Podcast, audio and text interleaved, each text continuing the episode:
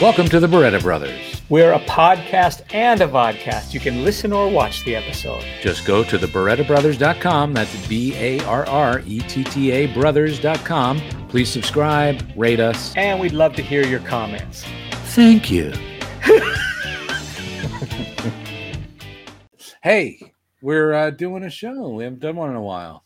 Yeah, it's been since Halloween, right? Is it? No, oh, we did one for Christmas. We did. Everybody's saying hello. Hello, everybody. Hello, everybody. Thanks for coming out to watch the show. You know, Nick Kramer, Bratton Hugo were on 2 hours ago. Oh, that's dedicated fans. Yeah. Very nice. Very nice. I say a quick happy 20th birthday today to our friend Caitlin Appel. Oh, happy birthday. Happy birthday, Caitlin.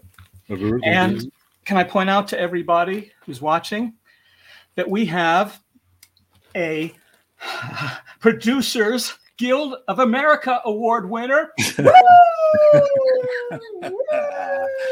Oh, thank you. Thank you. Thank you very much. Thank you. Yes, thank you so much. Thank you, Gene. Thank you. Wait, we can't see you. What? We can't see you. Now we can. It's over. Oh. I just looked down. I noticed you were doing that. Oh, hooray. Thank you very much. Thank you.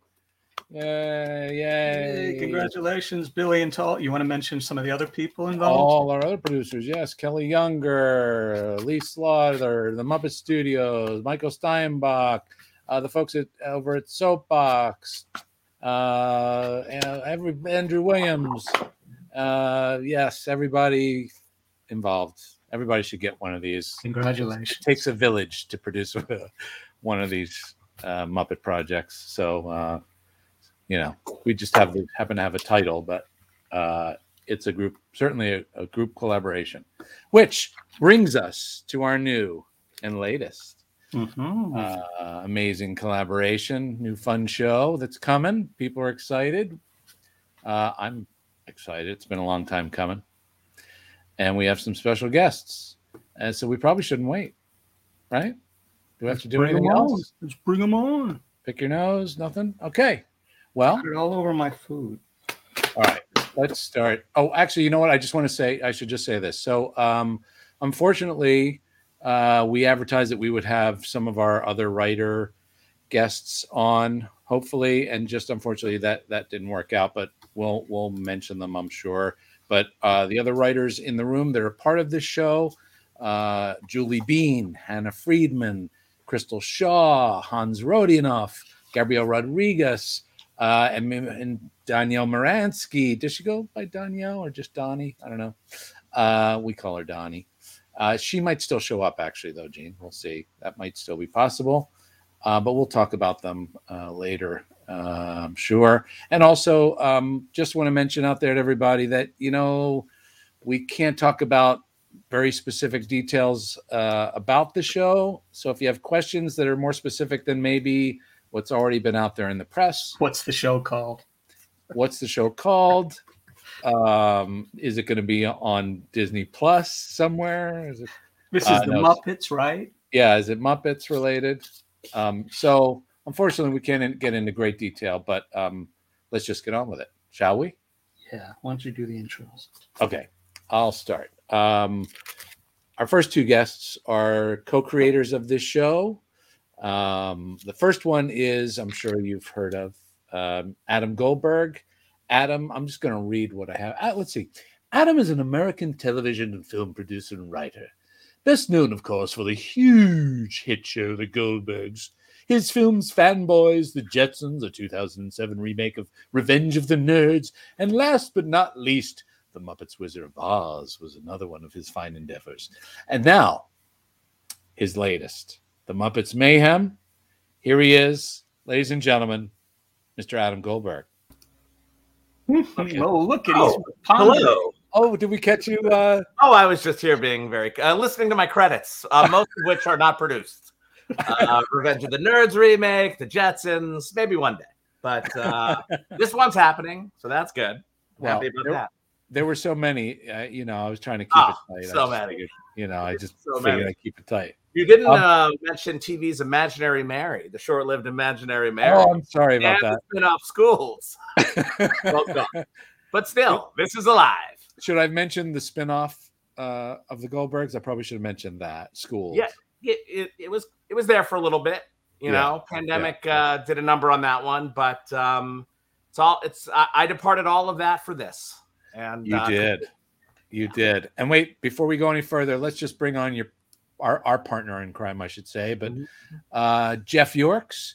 And Jeff is a Golden Trailer winning editor, writer, and former Emmy holder, having held an Emmy once. That's probably one of yours, I'm assuming.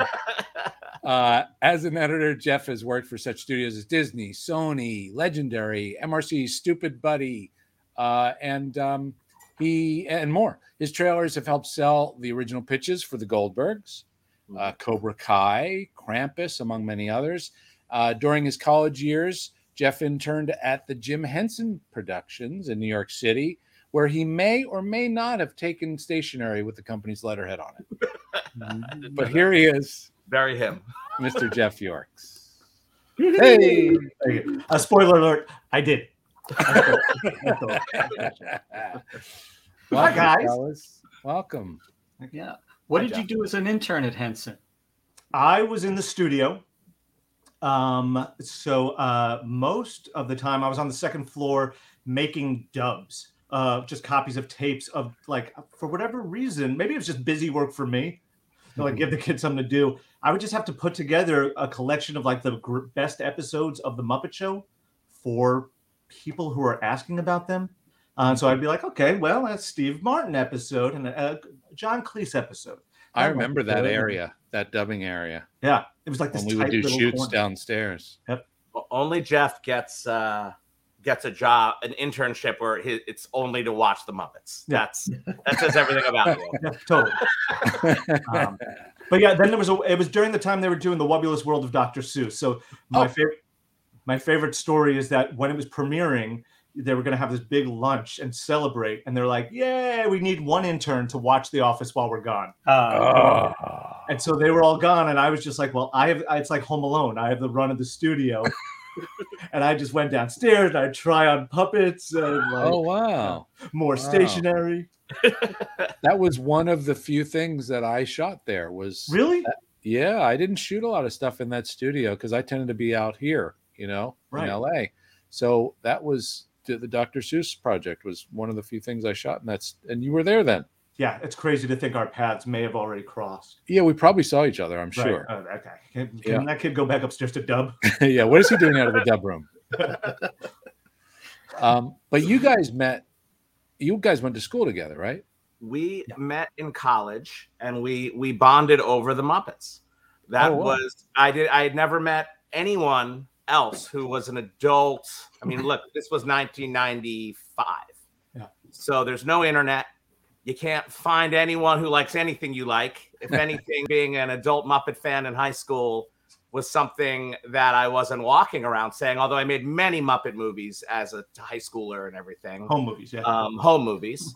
And then I think I was sitting next to Jeff and he's just doodling Muppets. Wow. And I'm like, hey, you like the Muppets? And every project Jeff did was Muppet related, and that's how we initially bonded. So, and that was where? Where'd you? That was at NYU. Oh, like Gene went to NYU. Oh, nice. Yeah. That's how I know you. Were you in the film school? I guess we were. We were right at the time when there wasn't anything digital or Avid, so it was completely a waste. It was right. Had we been 1 year later, we would have learned things we could have applied. Yeah, learning the film techniques of tomorrow on the equipment of yesterday. I'm a little older than you, so I graduated in the mid 80s. Let's be clear, you're a lot older than they are. Oh, am I? Okay. But we had friends in common who were like, be on the lookout for each other, and all of a sudden we found each other. I think even back then it was just called NY. There wasn't any you. Just to give you an idea, Gene, I'm the old guy in the writer's room. Okay. And I feel really But Jeff and I are next oldest. Yes, right. And then it goes down to points where when most of like what we talk about is completely lost on a lot of the younger. Yeah. Yeah.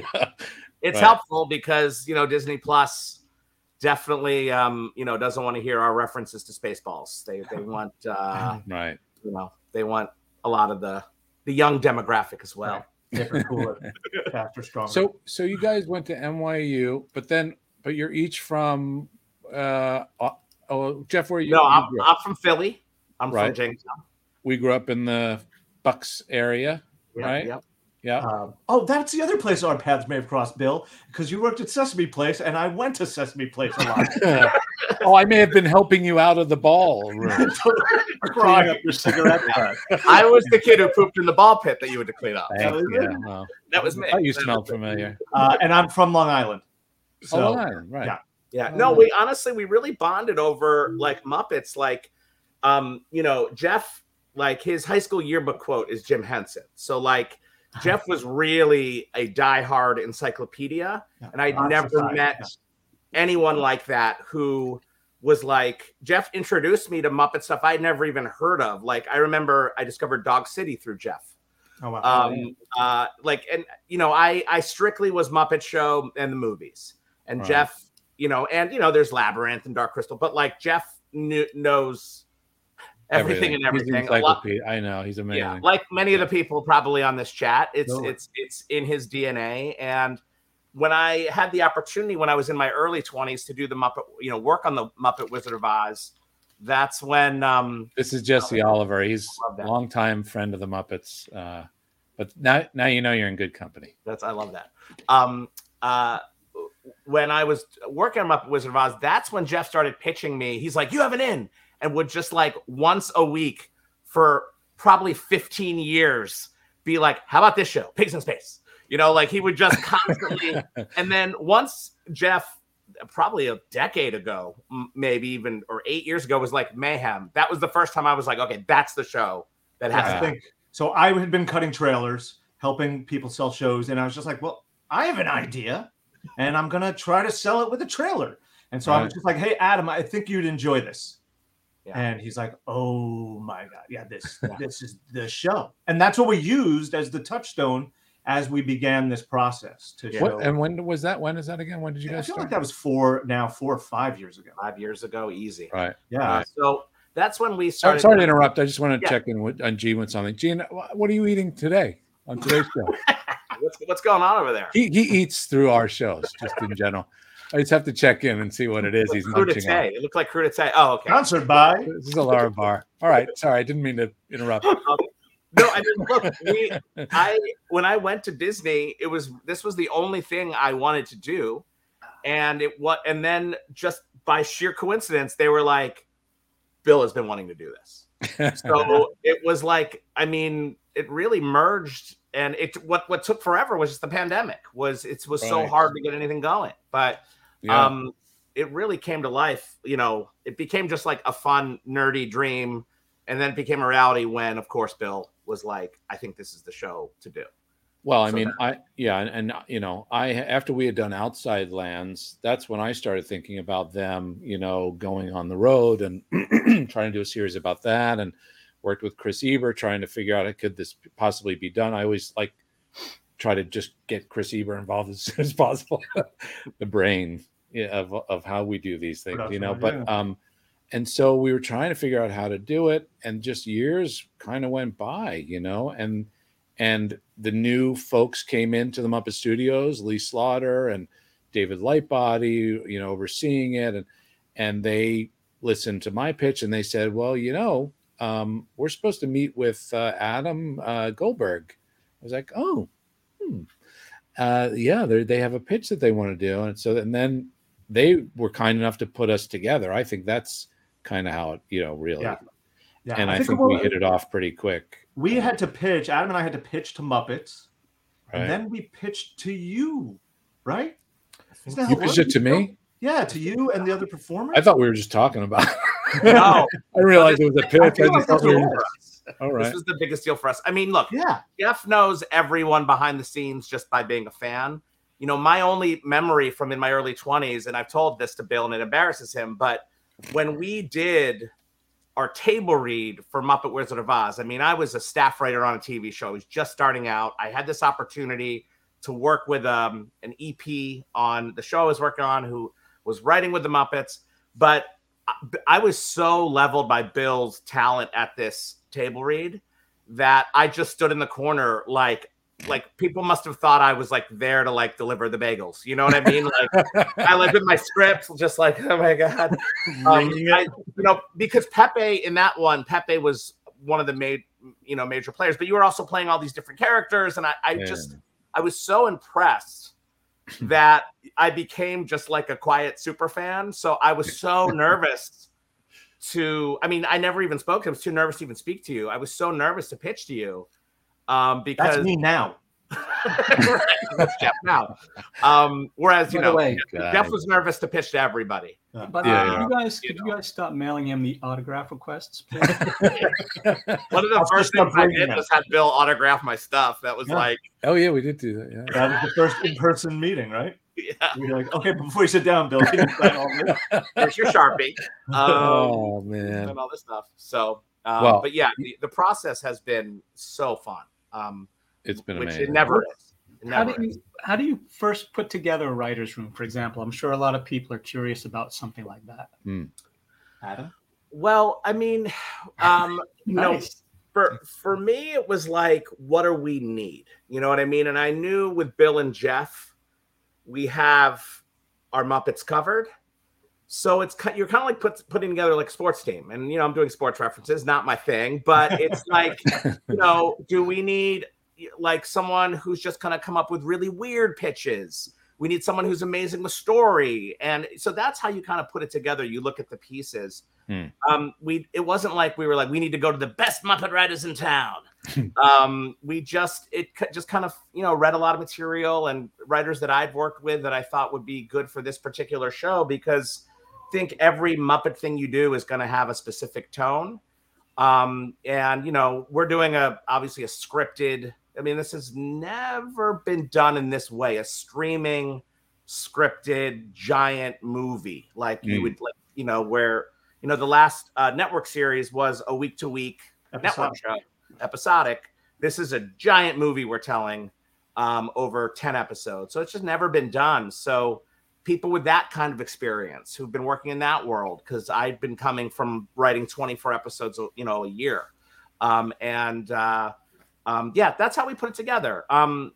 So there's a continuity then between the episodes. It's not just isolated, standalone episodes, right? Oh, yeah. There's all kinds of things that are going to weave throughout these episodes that people aren't going to realize pay off until later. It's the rewatchability factor will be a great one. Even like a joke where you're like, watch it and you're like, there's something in the pilot that's going to happen a couple times. And I think people are going to be like, well, that's weird. That's a joke that is random and doesn't pay off in any way. And you realize the whole next episode is about this weird thing a character is doing. Right. So it's a lot of that, which is kind of cool. And we're writing them all at once so we can go back. A lot of it's going back and like, we need to set this thing up now. Right. We should have said that back in so-and-so. This makes so much more. Did you mention how many episodes? Yeah. Did you mention how many? 10 episodes. Okay. 10. Yeah, yeah. And the and like I said, that the writers that you chose, not like I said, I mentioned their names earlier, but the writers that you chose, I think it's just been an amazing room. I've never experienced that kind of play, and we have little battles which are great, and then. We fix the, it's all the good stuff. It's like what you would hope a writer's room would be like. And it's on Zoom, which is heartbreaking because I kept saying to Bill, like, for the last 2 years as we were working on this over the pandemic, I kept saying to Bill, I just can't wait to get in the writer's room where we're doing bits and having so much fun. And all of that is gone, although like even we still try Bill, I mean, we have these running bits and Bill will break out puppets and stuff to make us laugh sometimes just because it gets pretty brutal sitting there all day long. It's still fun despite the Zoom. It really is. And you know what I think's interesting actually, and maybe just looking at the bright side of Zoom, right? Which is that I think it, and I mean, I haven't spent a ton of time in a writer's room, right? But I feel like you can pick up more people's reactions to things. Like, you're looking at everybody. And that's why I hate it.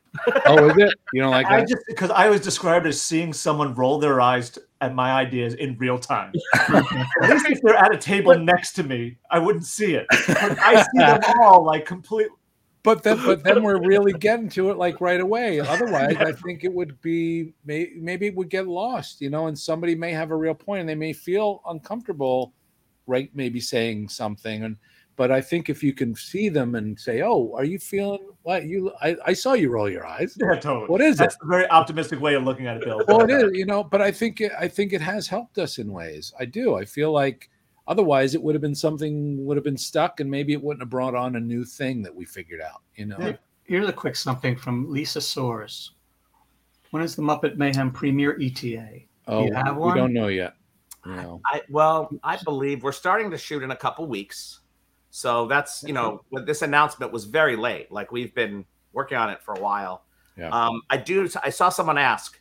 One thing I will say, I'm probably not allowed to say it, but everyone here deserves a treat. Our goal is to release a Mayhem album. Oh. Yeah. So, again, as said in the trades, the concept is this band has never released an album. So, of course, we're taking that very seriously. Original songs, covers.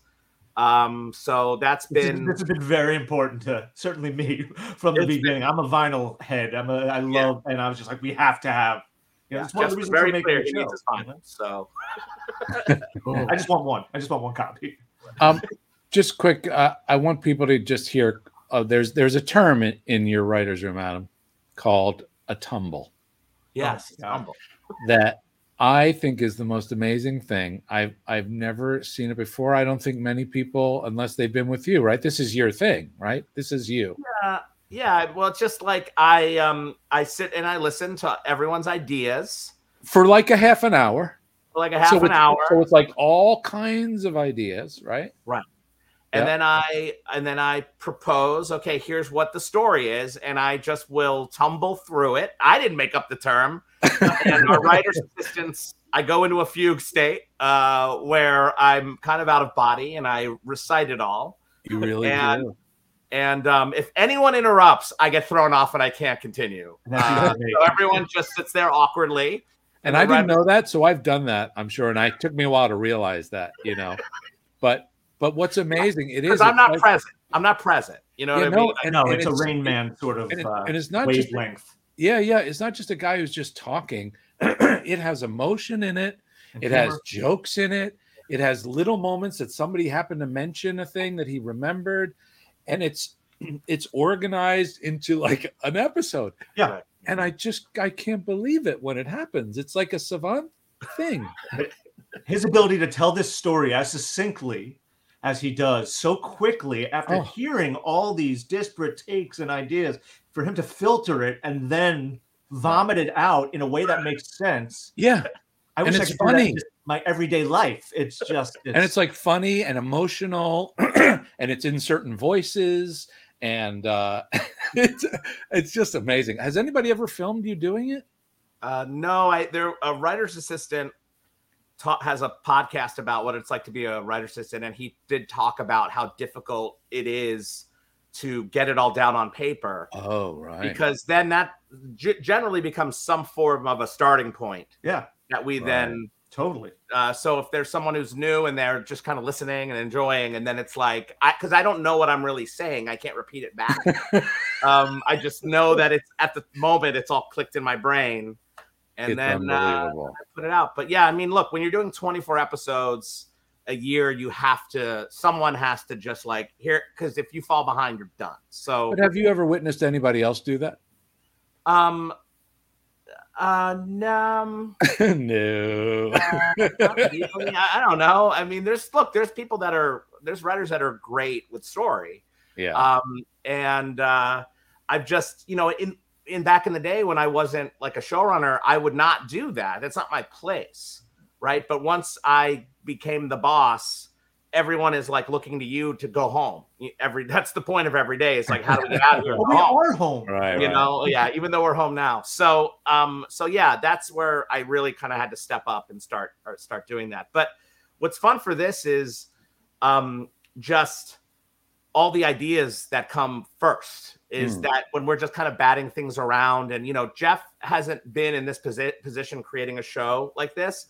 And in the beginning, Jeff was very panicked because he's like, there's all these ideas. What do we do? You know, like we're never going to get anything done. And I did. Jeff said this in a car the other night, and I went, I'm kind of good with story. Don't worry about it. And Jeff was like, all right, whatever, bro. I was like, Adam, hey, if this becomes a reality, I think we need someone for story. And I was like, I'm actually pretty okay with story. I'm like, and then we get in there, and just his ability, like, you know, okay, we're stuck in a corner. Here's 6 options we could, you know, that we could do here. And I'm just yep. That's the thing too. It's like somebody goes, well, what if it's cheesecake? And then Adam goes, so they go from the Empire State Building, they're coming into the lobby, and there's a cheesecake guy there, and he happens to have, and all of a sudden it's somehow incorporated, and then they'll do 3 other versions. It's amazing. It's amazing. I couldn't believe it. The other fun thing I think that I find in the room is with Bill, his ability, like it's an advantage Bill has as the writer and the star, because all of a sudden he could just say the line that he thinks it should be in the voice of the character who will be speaking it. And you're like, yep, that's it. I can't compete with that. That's the line, you know? I will say we had 4 table reads last week, and they went, the Disney Plus is incredibly happy. Yeah. But my fear was that the scripts aren't as funny because everything Bill says is Dr. Teeth. When an executive reads that, they don't get Bill. We get Bill in the room going, here's the lot, you know, and Bill could do a lot of the other voices really well too. I don't have that ability. So you do hear it in the kind of in the voice, and the other performers are so skilled, and they all kind of share one brain that they read it in the exact way. That never happens. That Bill will do like, he'll read the joke, and then the performer they're so in sync. They know that the wording is that's where the inflection goes and everything. It's really amazing. So yeah, I think I try and get close, and then they just make it so much better. But I thought their reactions to these scripts was great. They were just so blown away with, you know, how they've come out at this point. First read, they were really happy. Should we bring 2 more guests into the? Is it just Jeff? I think was just going to ask. I just had a quick story I thought the fans would appreciate is when we were originally pitching this to Disney Plus. By that point, we had Muppet Studios on board, and our pitch was crashed by the Electric Mayhem. Oh, that's right. And so we had to do a rehearsal, and for me and Adam, I mean, we were just like, to see our faces on Zoom surrounded by these guys. You have that picture, don't you? That's from that picture of Adam. I was losing my mind. Hang on. This is from the pitch where we had we wrote a little quick scene with the Mayhem showing up. Yeah. There's just me. That says it all. I'm just so happy. It was crazy. Yeah. All right. Yeah. All right. Yes. Let's bring on 2 more. Why don't you introduce them? Okay. I'm going to start with Mr. Michael Bostick, one of our EPs. Michael has been the CEO of Alden Entertainment, a partner and producer at Shady Acres Entertainment, and president of Imagine Films, bringing us such films and television projects as Apollo 13, Liar, Liar, the miniseries From Earth to the Moon, Bruce Almighty, 8 Simple Rules, and many more. But now he currently runs Adam Goldberg's company, right, Adam? Yep. And is most certainly a big part of making this show happen. So, ladies and gentlemen, Michael Bostick is with us. Hey guys. Hey Michael. Hey, thanks for having me. Hi. Thanks for being here. And I'm going to bring on Kris Eber. I first met Kris back in, I believe it was 2007, might be 2006, when he was a partner and producer at Soapbox Films. Fans out there will probably know that name because they've done a lot of Muppet projects and productions over the years. During that time, he led the Soapbox team in producing a lot of great social media stuff like Bohemian Rhapsody, one of the all-time greats, Ode to Joy, Habanero, so many others. The OK Go music video. He was also a producer on the 2015 Muppet series. And he's also been a producer on The Real O'Neill's, The Mayor, Dave. And now we get to steal him back for this one. And couldn't do it without him. So here's Kris Eber. Hey, everybody. Kris, I didn't know you did all that. I'm a tremendous fan. I didn't know either. I was hearing it over the rest of it. It's the only reason I'm here, so you guys can hear my credits. Yeah. I just like the beard. Good night, folks. But thanks for coming, guys. Yeah. I'm sure you have, obviously, a unique perspective on all this. And, Michael, you started actually – you were obviously, because you're connected with Adam, early on with us before – Kris came aboard, but I guess people don't realize kind of what it takes to pull this stuff together. And your tireless schedule of coordinating and, talking to all the different people and how we got this thing. Could you maybe just give people out there an idea of how you kind of make this thing roll along? Sure. There's no real recipe, but I remember hearing a producer a few years ago talk about the role of a creative producer. Yeah. They said it fundamentally comes down to two things. Keep it together and make it better. And so if every day I can just try to keep it together and make it a little better, I feel like I'm doing my job. That's so interesting because you are probably the calmest, coolest producer, I think I've. I don't know. Kris Eber here is the calmest. Well, he's very cool too. Disney has so many departments. People don't realize there's so many different departments: brand management, S&P, merch, synergy. There's a synergy department that it's to get them all. Michael's job has been it's so important because we need to get we can't fall behind. Yeah. So to get answers, sometimes you have to go to, there's different departments that have to answer. There's ABC Studios is producing, Muppet Studios, Disney Plus. So Michael is a nudge, but somehow nobody has yet to hate his guts because he nudges all day long. On top of that, he's the grown-up in the room. That's the other thing. Right. He will go off the rails and for 40, YouTube wormhole, or just talking about nothing. And Michael will calmly come in and just be like, guys, if we can get that, I know the studio is expecting it, and it does it in the nicest way, prompting with just such a. Well, that's the thing. This project is such a joy. I mean, it's been Adam's priority ever since he gave me the opportunity to come play in the sandbox with him. He said, "This is the one. This is the thing. This is the reason I'm at Disney." And and it was honestly, Adam. I think it was. I'd been there 1 month. And we had Johnny Davis, the president of ABC Signature, come to our offices. All right. And we kind of had a big slate meeting, as I recall.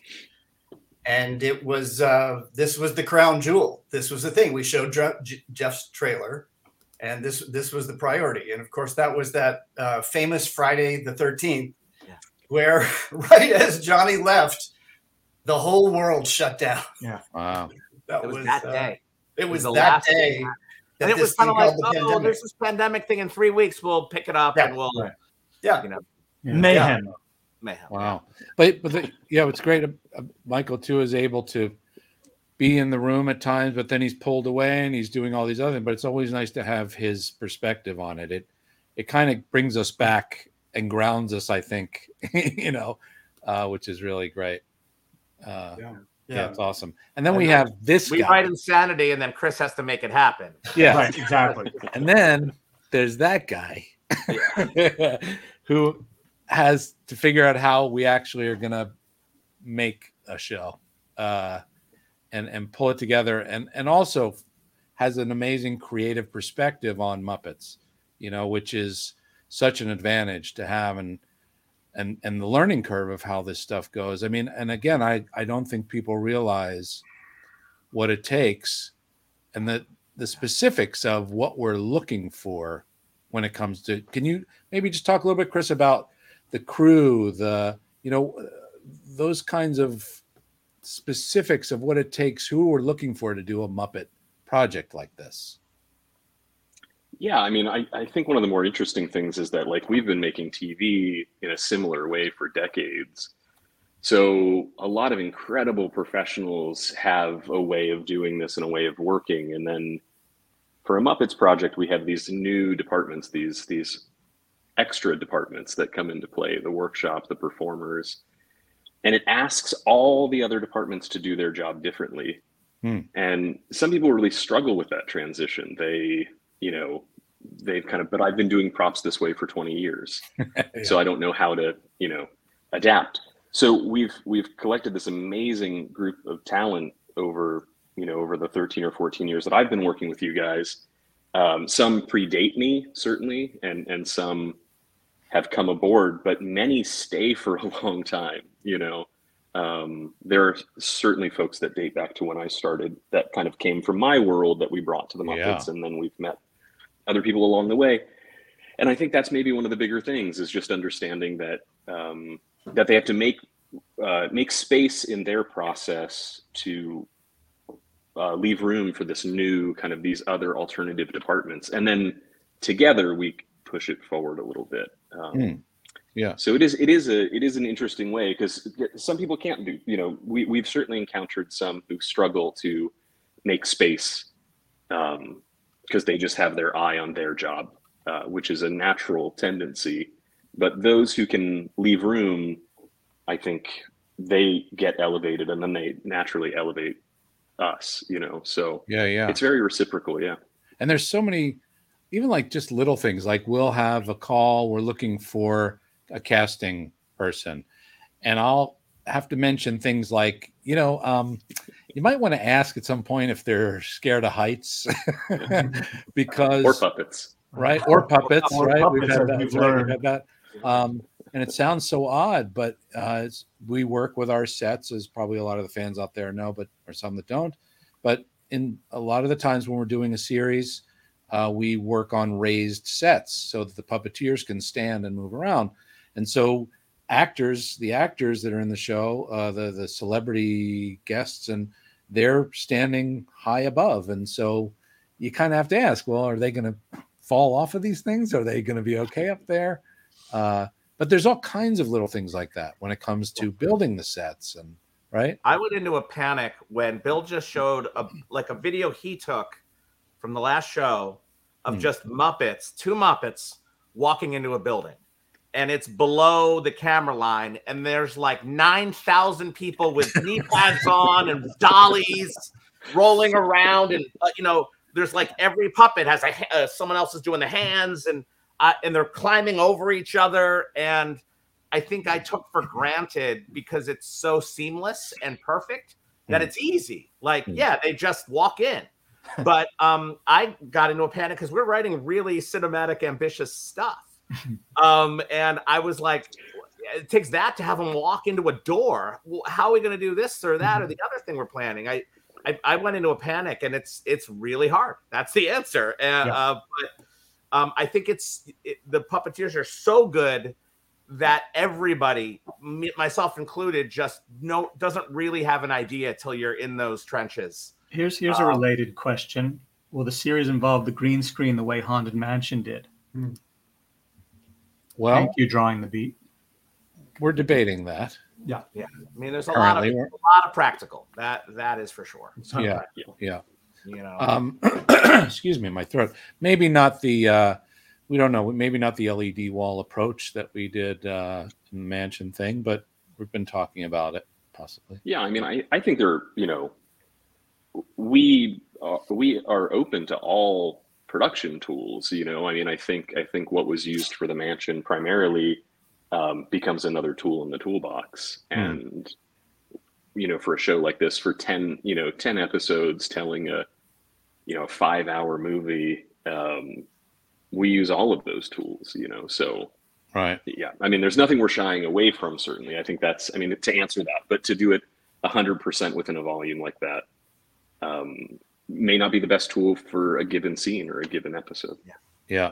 And just to Adam's point about the performers, kind of knowing what they're doing, but boy, without the crew that has some sense and learning curve, like Kris was talking about, you know, bringing people that have been doing this for a while, and but then adding new ones over the years, you know, without that support, we'd just be we'd be dead in the water. You know, it's about everybody. It sounds corny all the time in a way, but it's this huge collaboration. You know, everybody is so valued because it's such a unique experience when you're shooting with the Muppets. Speaking of, go ahead, Adam. Oh, I will just say, Matthew was asking over and over, what Muppets do we get to see? And here's what I will say. This is about the band and their journey. What I'm incredibly excited about, there will be some new Muppets. And there will be? Yeah, there will be, Jeff. We haven't told Jeff yet. Even on the last series, I believe there wasn't. It was just kind of... Yes, there were. Yeah, but we really are excited.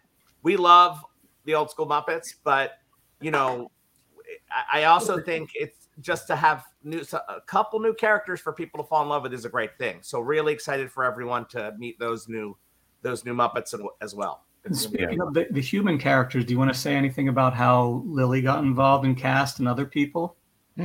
Sure. Who wants to talk about that? Michael. Yeah, these guys created an amazing original cast of human roles built into the story that we're telling. And central among them, kind of the linchpin, was the role of Nora, who is a young wannabe music producer. And we have an amazing team of support in our casting directors, and also with the casting departments at both ABC Signature and Muppet Studios. Mm-hmm. And we cast an amazingly wide net, looking for just the best of the best. We saw hundreds and hundreds and hundreds of people who came through. You know, look, when you do a Muppet show, everybody wants to be involved, and we had a lot of great people throw their hat in the ring, and people who normally were, you know, offer only, were willing to read and audition for us and put themselves on tape. And it was we had some incredible choices. Yeah. And I don't really even remember how we got to Lily. I mean, when she hit our radar screen, but we all had a tremendously positive reaction when we saw her and got to meet her. Yeah, we all watched these links, these video clips that these people record, and so our casting directors will send us, here's a link with a bunch of people to watch. And I think that night with that batch, we all just, you know, we're all in touch via text, and we were all just like, Lily. Yeah. Right? Here's another fun fact. This is about the band, and I'm trying to not have Disney yell at me, but don't give anything away. So the band is in the music business. So the other thing besides our wonderful regular characters is, like, you know, musicians, rock stars love Muppets and love this band. So we are like, and statistically, when the Muppets in the past has gone to someone, if they are available, they're like, we want to come for the day and see Animal, you know, whatever you want, we'll do it. So I would also love, like, in the comments, if anyone is like, we want the band to meet this person. I'm just curious, like this rock star, you know, and it, you know, anyone in music, if you think about it, if that stat is true, we potentially could have the band meet with anyone that they're available, because everyone loves the Muppets. So that's really exciting for us, and we are taking some big shots, and I hope they come through. I think one of the original ideas is that, you know, whereas I think the Muppet movie was about meeting old Hollywood comedians, and the Great Muppet Caper was them meeting these British stars and actors. Muppets Take Manhattan was, you know, Broadway and New York. This is the world of music. Yeah. So that's where our cameos and stuff. And it's also tough because I know my taste in music is like Weird Al. So I'm kind of useless when it comes to great music in terms of like what is current, and Queen. I love Queen, you know, so anyway, I'm not so helpful in that department. Just why I'd love to see suggestions. Weird Al. There's some great suggestions coming through, and yeah, way to go, Adam. While nothing is set, we have a similar wish list as all the fans are chiming in here of who they'd like to see. Yeah. So you'll just have to stay tuned to see who we. 200 additional casting. I love Jethro Tull. Jethro Tull. We need Root Rock. Yeah. Let's do it. Yeah, yeah. It's the room. It comes down to the rest. Adam's out, but it's the rest of the writers who actually have an interest in music, arguing about who should be in this moment. What songs? That's a whole other thing, right? But yeah. I just want to say one thing about Lily. I thought too that we all had a feeling that she wasn't afraid to be to look silly or stupid too. Like she was just very open. There's like she had just an innate sense of joy. First of all, and then the other thing was she wasn't afraid, right? And this Nora character goes through an interesting arc and transition in her life, and it just felt right. There were some parallel things that we had written about Nora that happened to be in Lily's life, and it was just a kind of I felt like ultimately it was meant to be, and it, however we got there was we're so fortunate. So. Are you allowed to talk about this? Eric Paul wants to know who's writing the new songs. Premature. I'm going to let you guys handle this. I have to say goodbye. Oh, yes, Michael. Sorry. Thank you, guys. Thank you, Michael. Thank you, Michael. He's doing another podcast for a different show. So, exactly. Thank you. Michael. Thank you for coming on. Bye-bye. Bye. It might be too premature to mention. Yeah, I don't think we really talk about music and that stuff. As I said in the beginning, guys, we can't get too specific. Otherwise, Disney will be really angry at us, and I'll get in trouble. And yeah, but hopefully we're going to be putting together a terrific album. Yes, whatever it is going to be great. Cool. What else? I wanted to... talk a little bit about... We're up here, Bill. Sorry, I'm thinking. The Muppet... my space bar. My eyes are here. A little more about the process again. Like how it works. Like we write, then we have to deliver, then it has to go through certain departments. Everybody gets to see it. Can you kind of... help people get an understanding what that is? It is. I think I could take it to where Chris takes over, but we, again, another thing that no one knows about is Disney was excited to get another Muppet Show going. So they actually gave us a pre-room before our writer's room where we worked on a pilot and the season, because it is a giant story. So we really knew going into our writer's room what this giant story we were going to tell was. So we have a whole board, on Zoom where we have our entire season worked out. It's like one of those bulletin boards that you would see in writing room specials, with all the note cards and laid out themes and things that carry over, but just a digital form. Yeah. So we have to write our story, get that approved, which we've had no problems doing, which is very rare and great. Then we write our draft, and ABC Studios has to read it. Muppet Studios has to read it. They give us notes, which also has been very collaborative, and they're just really happy, which is awesome. I want to say, can I just say it's so funny when we come back from those? We just like, is this real? Are they really enjoying these? Like, you're so used to getting notes that when they're just like, we like it. I feel untethered. Like I just joke on me. Like I just feel completely spoiled, All right. Yeah. Right. It's important also that the performers are on board. So they have to get the scripts, and if one of them came and said, look, we just feel like at its core this is all wrong for Floyd, like we would be totally willing to throw it out, rewrite it all, whatever need be. Yeah, look at it again. The performers have to be all in and feel like this is great for their characters. These are their characters. Then once all that's approved, we go to Disney Plus, and then they give us notes. And then we take our script and we start to rewrite it for our table, our Zoom read, which are excruciating. So we want them to be really lean and short. So we start cutting it down and we start losing our favorite stuff. Then we hear it read. And then we have to get ready for production. So now we're rewriting the script again. So now we're rewriting it for Kris to see if we can actually do this thing. I want to interject one thing that I find really interesting. You know, the other interesting part about having Bill in the room is that having the experience of having made several Muppet productions, to have that voice in the room, and it's a really difficult job because you just want to be in the room to dream and to come up with these ideas, but you have someone who has this experience who very delicately, you know, tries to just... you know, manage expectations, but just also like I tried, Kris. You got to believe me. I tried. And it's such an unenviable task. Because Bill's, first of all, he's laughing and enjoying it. And like, I'll say this probably won't be in the show, so I'll pitch it. I was like, okay, they drive around a van. What if the van crashes into a pool?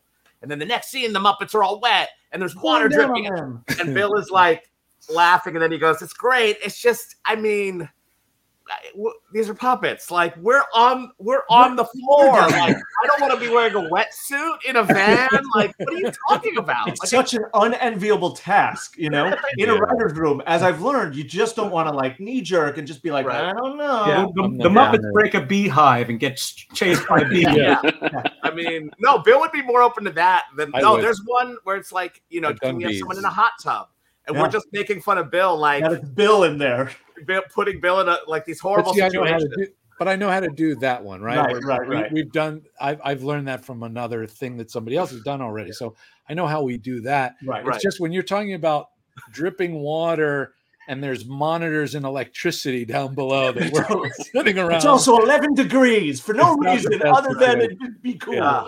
It's not the best situation. Yeah. But so Bill is getting us to that point before. We then hand it over to Kris. But trying. I think I've let like things go too because I'm enjoying it and I just want to see if we can make it happen. So then I throw it at Kris and let him start worrying about it so that he can then say, "You guys can't do this. What do you do?" Nobody wants to say. We wrote one bit and it's literally in a spaceship. We wrote, and it's not, you know.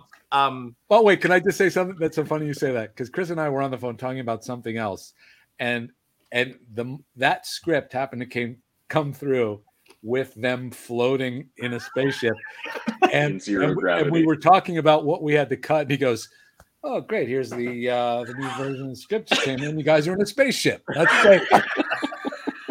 The timing couldn't have been better. They're not in a spaceship. Yeah, and don't worry, fans. It all makes sense. But we're going to save that for Pigs in Space. We'll save it for Pigs in Space. Eve Cunning is hoping about that, Kris. What you have your challenges then when you get these scripts of how you, kind of try and creatively help us be real. Yeah. I think this is going to speak more to kind of some of the other departments that we work with, but I think I'll bring it around. You know, my job is to support making the best episode of TV possible, you know, and oftentimes what that means is that we're trading resources for something else, right? Like there is a finite amount of stuff, and most of the time that stuff is money and time, right? And so we only have so many days with the performers, we only have so many days to make an episode, and then we break those days down into, I mean, literally, you know, we schedule to the quarter hour. So when we're reading the scripts and we're talking about it, you know, sometimes a small thing that's incredibly funny, and I want to watch it as a fan or as a viewer, but it just takes up more time than it maybe it might deserve, right? So we have to talk about that, right? We all the time we talk about a $20,000 joke. Like, hey, this is a $20,000 joke. That doesn't mean that it's not worth it. We have to decide, is that where we want to put our resources? Sometimes we've done plenty of $20,000 jokes. We've done, you know, we've spent, you know, more than that on a given scene, a given gag. Can you give me an example? My answer is generally yes. We do want to spend $20,000. What would be an example of a $20,000 gag? Yeah, I mean, you know, a quick $50,000 joke is somebody singing a lyric in the melody of a famous song, right? So you know, if someone can say "Don't worry, be happy" in a sentence with no melody, and it's free, right? We can do that all day long. But if somebody sings "Don't Worry, Be Happy," then suddenly we're paying for the rights to use that in publishing and stuff. So that's just one example, but those things happen all the time. I mean, you know, so it's just about talking about, okay, if we have this finite amount of time and resources, do we want to spend, you know, like, so we break the script down literally to eighths, right? So the script is broken down to the inch of text, and we'll say, okay, this scene that is just 1 inch long, 1/8 of a page. The famous one, of course, historically is Gone with the Wind. You know, it's 2 words, Atlanta burns. And it's, you know, the first 8 minutes and it's millions of dollars, right? That happens all the time. So we just talk about those resources, and we talk about that we, yes, this inch of dialogue is worth it. It's important. So then where can we make trims or simplify so that we can support that part? I hope that makes sense. But that's happening at every level, right? Every department head is reading the script, and we work with such incredible artists that they're looking for opportunities to plus it up. You know, they're looking for opportunities to make it better and put their spin on it and find their joy and fulfillment in the process. So everybody kind of rises up to meet this level, and then you hope that you can achieve it in the time that we have. But we've done a lot of things to benefit that this time, you know, stuff that we've never done before in episodic. You know, one of the amazing things is that you guys have been writing, I mean, really since November. Since 2019. Well, sure. Yeah. Sure. No, we go back to the first writer's room, absolutely. But it's just to say that that stuff is great because we're not piloting, right? Again, we're going to get a little in the weeds, and I'll be careful, but normally you pilot an episode, you know, you write one episode, you shoot that one episode, and then all of the stakeholders decide if there's a story there and if there's a future for the show. And then you come back and you make that. And oftentimes through the piloting, it gives the writers an opportunity to learn who these characters are. We cast at that time. We've talked about where do they live? What kind of clothes do they wear? Who are these characters? We flesh them out. And then we come back to fulfill the rest of the season, you know, episodes 2 through whatever. Right. We're not doing that here. So we don't have that institutional knowledge that comes from having piloted. So we're looking elsewhere to round out all of these characters and who Nora is and such. And that comes with you guys writing everything. So the fact that like most of our department heads are coming on at a time where they can read 6 or 7 or 8 scripts, and they have such an amazing roadmap, right? Like the famous story is that a prop master, you know, thinks that this person maybe is really into, I don't know, peanuts. So there's peanut paraphernalia scattered throughout the room or throughout their house. And then in episode 9, which wasn't written when you started the season on another show, we learned that they're allergic to peanuts. And it's like, well, geez, I would have never done that, you know, had I known, but I didn't have the knowledge that the writers might have, or there wasn't room for that discovery. Yeah. Here, we're going to know those things. So we're going to get to pepper and plus up. Every department is incredibly excited about having all the scripts first. Which is a gift. I mean, again, that just helps us. So then not only are we talking about, okay, is this joke worth it? Is this scene worth it? We can look at the whole season, and we can balance that out and say, hey, we're going to go really big here because we've got an episode coming up that's maybe a smaller story, you know, that allows us to kind of redistribute our resources. So anyway, that's very wordy. Very well put. I mean, I don't think, you know, most people don't realize we're shooting multiple episodes at once, because to switch sets normally with humans, you walk to the other stage, but Bill was like, nah, man, we got to climb out of our holes in the floor, and we got to roll over here, move monitors. Yeah. But it's a whole, these aren't people. So yeah. It's just so complicated, but I think it's why it's so special. Yeah. It's like you're willing to go through this pain because it's the Muppets. Like, these characters are so great. Otherwise, no one would do it. It's that pain that makes it great. Would you like a Electric Mayhem trivia fact? Yeah, sure. A fun fact from my friend Jesse Oliver. The Mayhem Band made their debut in the 1975 pilot The Muppet Show: Sex and Violence. That's true, very true. Yes, sir. And actually, one other thing from Jesse. He said that he'd love to hear Dr. Teeth sing "Nothing from Nothing." I don't know if we'll do it on the show, but nothing from nothing leaves nothing. You gotta have something if you want to be with me. So there you go. That must be like one of your meetings. That's our writer's room. That is our writer's room. That is our writer's room. Like, yeah, I like one of us pitches a line and it's like, yeah, maybe. And then Bill will say the same line and we all laugh. Yep.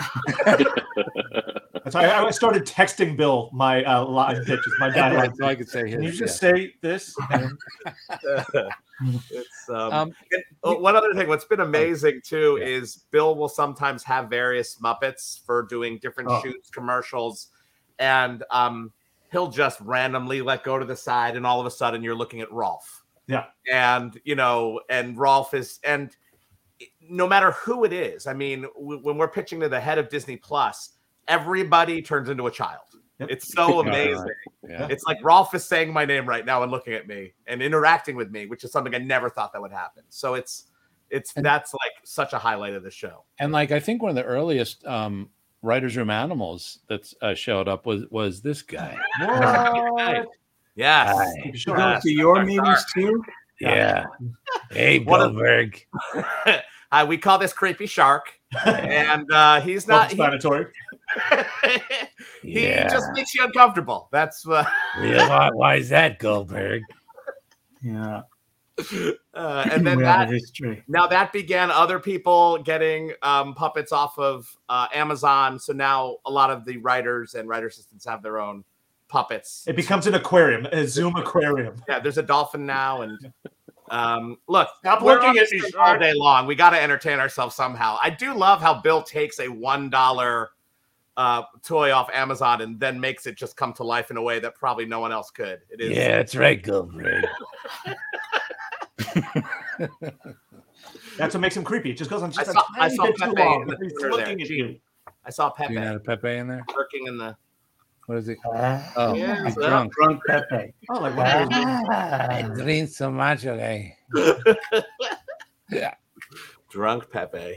Hey, Gene, show a couple those early things that we got of Adam. I want people to see him in his younger days. Look at this. Okay, so I'm three. This is like part of my pitch to back in the day when I'm trying to convince everyone that how much I love the Muppets. So this is me at 3. It's my first scooter. I started with a Fisher Price. Most kids got a real scooter. Adam got a Very true. That's yeah. Then I graduated, of course, to Animal. So you know, that's probably me at 8. And then here's me. I think I'm in like a ninth grade now. I've Where are you? Making the Muppet movies with. And one of my friends is on right now who is actually the one filming, which is hilarious. Oh, really? Yeah. Who is it? So there's Chad, my friend Chad Kremp was filming, and this animal we take to the boardwalk and it just have a microphone. You know what? It was exactly like Triumph, the Insult Dog. It's exactly what we did. All right. And we'd interview people on the boardwalk in Atlantic City. And that's that's where you are in Atlantic City? I'm in Atlantic City there. Yep. Oh, wow. We're about to go over to the boardwalk. So, this was me. I think this was post scooter. I graduated to Miss Piggy and then went to Animal and always stayed. And I stayed with Animal. So Animal was always my favorite Muppet. Those are my. Can I ask you a question before this goes away? Before this picture goes away? So I didn't know this. Maybe a lot of people do. They're Goldberg fans of the show, but that you have the sister on the show. Yes. So Barry's on the left in the Adidas. That's me. There's Murray and there's Bev. And then Eric, when I initially pitched in it and did the pilot, they were the Silvers because I just was not ready to do what I did to my family. And they didn't really want me to do it either. They weren't even the Goldbergs when I shot the pilot. And then after the fact, ABC was like, we love your home movies. We love all your photos, and you could bring these people on and make it an element of the show. So that's what I did. Aaron Kazander's on. He's a writer of the Goldbergs, still there right now. He knows the whole. He was there from the very beginning, and he is now a high-level writer on the show. Hey, Aaron. I like his picture. Aaron began as my assistant like 15 years ago or something, and he's now knee-deep in my life, and I'm not even there anymore. So, how great, though, that he carries it on for you. That's awesome. Yeah. Here's an early one. Oh, my God. I love that. Is that you, Bill? Yeah. Is that Howdy Doody? Who is that? It's Robin and the Joker. Yeah. And there's the puppet theater off to his left. But look at the problem with my legs. What is going on? You look like Pinocchio. What is that? What happened? And literally, that is a bowl cut, like bowl on your head. Oh yeah. This is kind of like a photo I'd see where if it's like this. Here's the photo of the serial killer. They just surprised you. They caught you in the act. His legs are like a brand new born pony. What is that? It's like a chicken, a reverse chicken or something. And your clothes look like you're from Oliver. What? Strange Nehru kind of. It's oh my god, it's amazing. Oh my god. We do one of the things we do in the writer's room, or Bill does for us, is I don't know if people know this, but Gene is literally the original. I don't know, what would you say? He's like the spook. Pranker, right? Like the original pranker. Gene in like the 80s and 90s would go on talk shows, get on camera, and just be a goofball. Like this is how a lot of actors became. Like the guy from What We Do in the Shadows was the yo-yo guy, and he would like go on and pretend he knew yo-yo. They were doing this years before everybody else. So every day, Bill, and there's so many videos. Bill will be like, "Here's a video of my brother, and here is the bit," and he'll set up the scenario, and you're like, "No, there's no way he did this." And then Gene, just there's no fear. It's honestly, I don't understand. Totally fearless. Fearless. Totally fearless. I mean, that's. They were your writer growing up. That's what it was. He was totally fearless. Whatever he wrote to Jim Henson. Didn't matter. How do I make a Muppet? He would just come up with all these things that we would do every weekend. You're going to jump off of the roof. One where he falls off the stage. Well, okay. So I thought maybe you might bring this up. We weren't going to push it, but we prepped a little video. I did a little quick edit. Oh my god! So good. I call it. Was that Gene? Because he's kind of. Let me just set it up a little bit, Gene. So. You'll see that there are a couple different things. One is the earliest was when he decided we should be in the audience of talk shows. And how could we get the camera to focus on us or to do things that would just be bizarre, right? As a talk show audience. But in a way where they didn't think we were just mischievous kids. It really looked like things happened. Yeah, so Gene would become these different characters almost, right? So it wasn't like being stupid. He was just doing things that would be totally unexpected. It's like Eric Andre. It was literally like Eric Andre, but 5 years ago. And the goal was, because it was VHS type days, that he would record when we left the house or set the timer to record. They were live shows. Yeah. And so we would hope to be on, right? So there's some of those. Then there's him just appearing in places that you just can't believe it. Like on a news program. And then there's, the last thing is like when MTV used to go to the beach and have big parties, spring break at MTV. Right. He went, this guy was like 30 at the time or something. With all these 15-year-olds. With these teens, and he's out there. That's okay. So let's see, was that Gene? Oh, good. Not for marriage, but... just for a nice person. I was wondering what John is doing now for... Whoa! Oh, you all right? You okay? Quick, get Lassie. So exciting to see the favorite stars. They're falling out of their seats here in the audience. Now, I make Gary Hart look like a virgin, though, so I gotta be careful. Oh, you do too, huh? You okay? All right. What's your question? I'll tell you what. Yeah, why don't you sit down a little bit? We'll ask somebody else. Any more questions out here? Sir, stand up, please. You had a question? Yes. You don't have a question. You don't get choked up. Look at this. This is why this man's coughing. Forget it. You're finished, buddy. You want to sing like Pia Zadar? You got to give those up. Go ahead. It's my perfume. Oh, forget it. Here on People Are Talking Live, it's a great experience being here live. Right, guys? All you have to do. It's mainly a physical thing. Woo! Feelings that I've got for you, baby.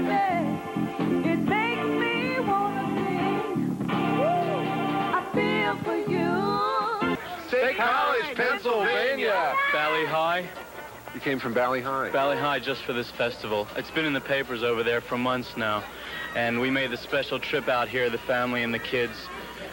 We used to stay at his resort in Valley High, and that's where the promotion came from. The Brian Keith Resort? Yeah. And they sent us over here for the Philadelphia premiere. Good luck. Enjoy. I will. Thank you very much. Go ahead, yes. Yeah. I'd like to say to this limp lumberjack over here. Yeah!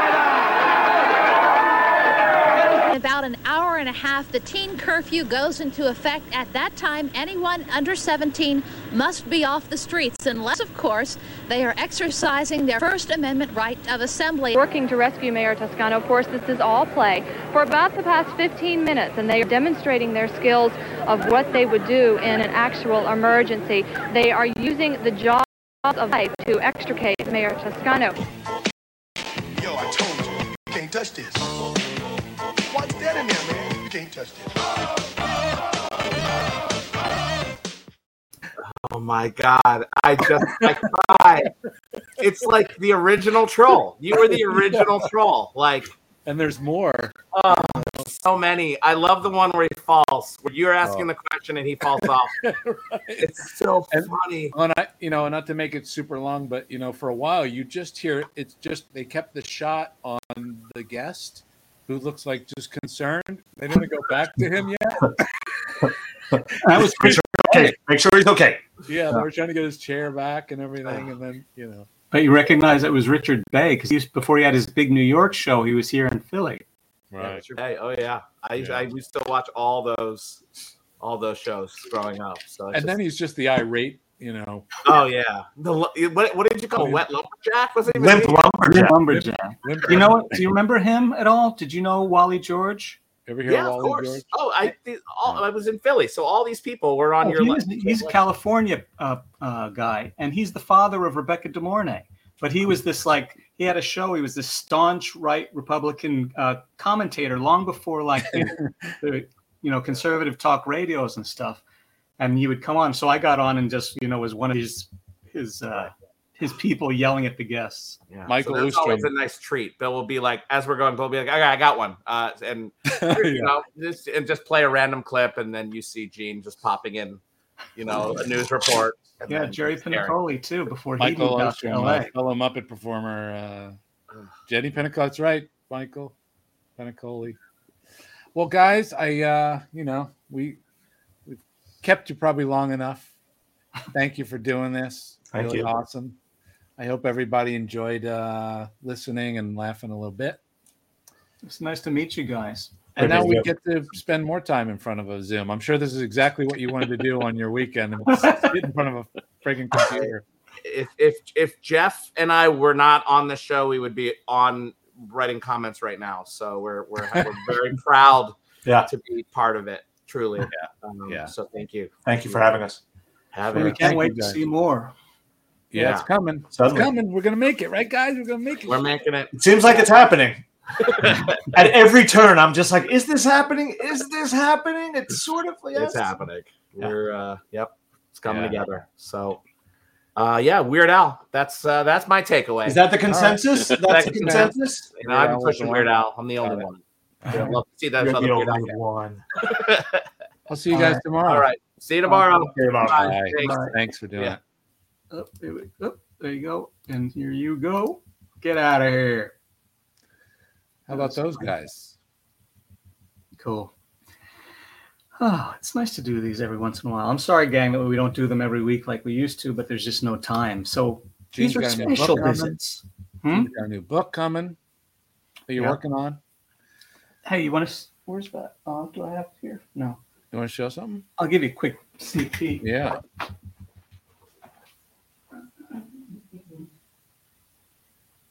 This isn't the bound version yet. It's just what they call F&G, which is a fold and gather.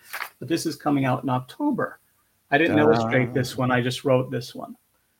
And it's all about his childhood and how so many things that happened in his childhood became either thematic things or even direct things from his childhood that made it into his films and things like that. And what's so funny about the timing is that last summer he shot a film loosely based on his childhood, which is coming out in the fall.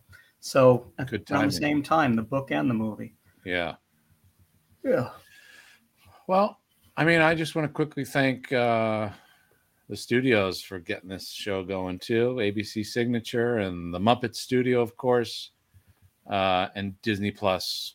Obviously, you guys keep watching for them. I want to thank them for supporting us. It's just the great partners to have. You know, it's been really, really good. And those guys, I mean, now that they're gone, I can talk behind their backs. But it's been such a great experience. One of the best collaborations as far as writing that I can, you know, I mean, the Muppet Haunted's Mansion was a great one. That was a great experience.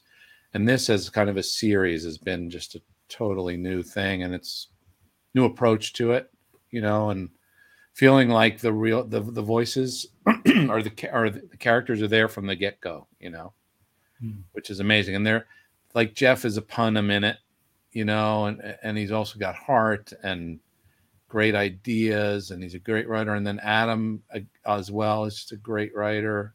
Has he done anything else, Adam? Adam, no. By the way, I wanted to, you know what I didn't mention? I wanted to get to it. Jeff, an early project of his that I really loved, and I'm sure many of you will appreciate it.